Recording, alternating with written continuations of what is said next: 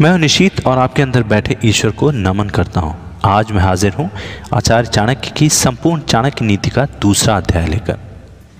अगर आप जानना चाहते हैं कि स्त्रियों के स्वाभाविक या फिर नैसर्गिक गुण क्या क्या हैं, ऐसी कौन सी बातें हैं जो शरीर को बिना अग्नि के ही जला देती हैं? ऐसा क्या है जो करने से आप धरती पर ही स्वर्ग पा सकते हैं? ऐसे कौन लोग हैं जो नहीं सुधरे तो जल्दी ही नष्ट हो जाएँगे। कौन होते हैं आइडियल पिता, पुत्र, मित्र और पत्नी और इन्हें कैसे पहचानें? और अगर आप सफल होना चाहते हैं या फिर अपना फ़ायदा चाहते हैं तो किन लोगों से बचें? इन तमाम सवालों का जवाब चैप्टर टू में आचार्य चाणक्य ने दिया है। इसलिए वीडियो को अंत तक देखिए और हमें भी बताइए कि आपने इससे क्या सीखा। तो शुरू करते हैं चैप्टर टू की पहली नीति के बारे, नीति से, जो औरतों के बारे में है। वो ये है कि झूठ बोलना, कठोरता, छल करना, बेवकूफ़ी करना, लालच, अपवित्रता और निर्दयता, ये औरतों के कुछ नैसर्गिक या फिर स्वाभाविक दोष हैं। दूसरी नीति जीवन के सुख के बारे में। वो इस प्रकार है कि भोजन के योग्य पदार्थ और भोजन करने की क्षमता, सुंदर स्त्री और इसे भोगने के लिए काम शक्ति पर्याप्त धनराशि तथा दान देने की भावना। ऐसे संयोगों का होना सामान्य तप का फल नहीं है। इस धरती पर स्वर्ग कहाँ है? इसके बारे में आचार्य चाणक्य बताते हैं कि उस व्यक्ति ने ही धरती पर ही स्वर्ग पा लिया, जिसका पुत्र आज्ञाकारी हो, जिसकी पत्नी उसकी इच्छा के अनुसार व्यवहार करती है, जिसे अपने धन पर संतोष है। अगली नीति में आचार्य चाणक्य बताते हैं कि आइडियल पिता कौन हो सकता है, या कौन है? पुत्र कौन है? आइडियल पुत्र कौन है? मित्र कौन है? और पत्नी क्या है? तो वो कहते हैं कि पुत्र वही है जो पिता का कहना मानता हो। पिता वही है जो पुत्रों का पालन पोषण कर सके। मित्र वही है जिस पर आप विश्वास कर सकते हो। और पत्नी वही है जिससे सुख प्राप्त हो। फिर अगले श्लोक में वो बताते हैं कि छली मित्र को त्यागना चाहिए। ऐसे कौन से लोग हैं जिनको त्याग कर आपको फ़ायदा ही फ़ायदा होता है? उसके बारे में उनकी अगली नीति कहती है कि ऐसे लोगों से बचें जो आपके मुँह पर तो मीठी बातें करते हैं, लेकिन आपके पीठ पीछे आपको बर्बाद करने की योजनाएँ बनाते रहते हैं। ऐसा करने वाले तो उस विष के घड़े के समान हैं जिनकी ऊपरी सतह दूध से भरी होती है। फिर मित्रता से ही अगला नीति है। वो ये कहता है कि एक बुरे मित्र पर तो कभी विश्वास न कीजिए। एक अच्छे मित्र पर भी विश्वास मत कीजिए, क्योंकि यदि ऐसे लोग आपसे रुष्ट हो जाते हैं या दुखी हो जाते हैं तो आपके सभी राज से पर्दा खोल देते हैं।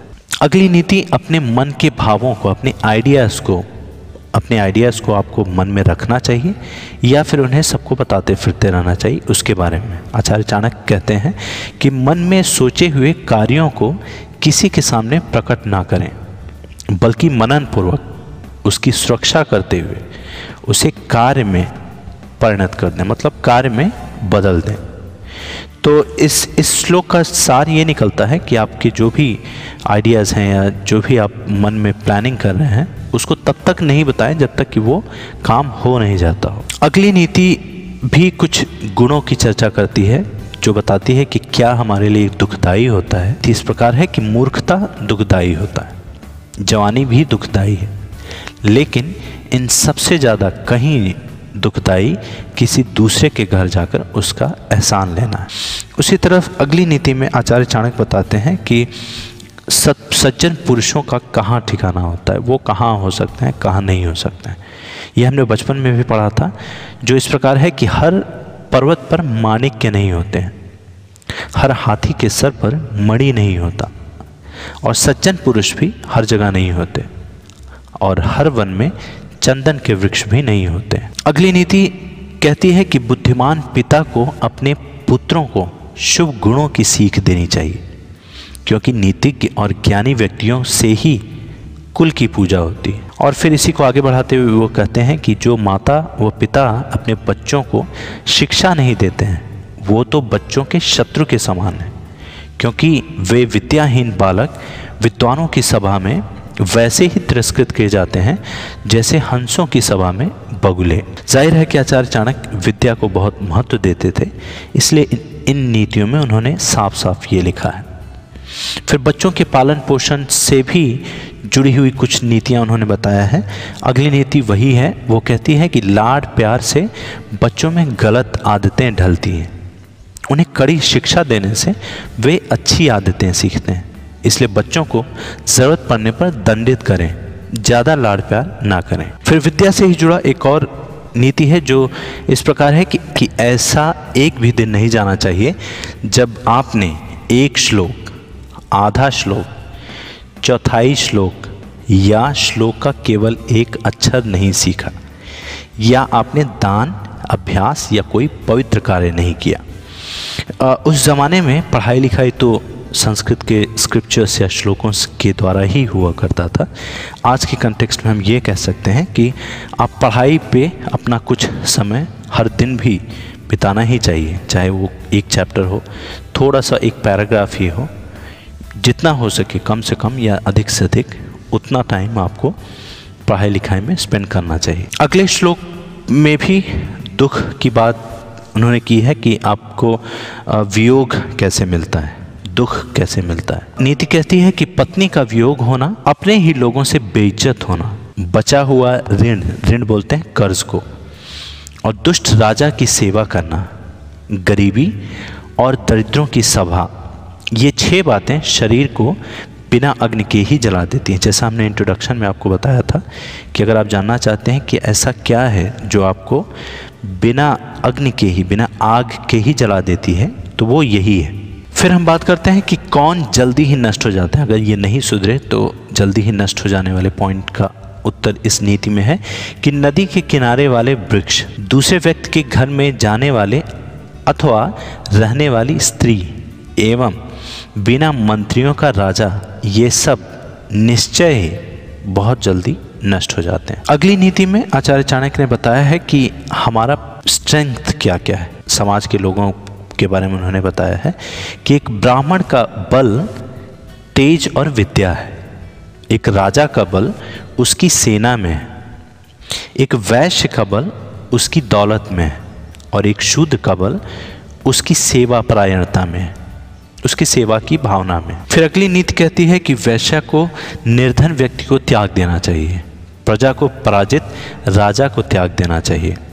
पक्षियों को फल रहित वृक्ष त्याग देना चाहिए। एवं अतिथियों को गेस्ट्स को भोजन करने के पश्चात मेजबान के घर से निकल देना चाहिए। ब्राह्मण दक्षिणा मिलने के पश्चात अपने यजमानों को छोड़ देते हैं। विद्वान विद्या प्राप्त के बाद गुरु को छोड़ देते हैं। और फिर पशु जले हुए वन को त्याग देते हैं। फिर कौन लोग जल्दी नष्ट हो जाते हैं?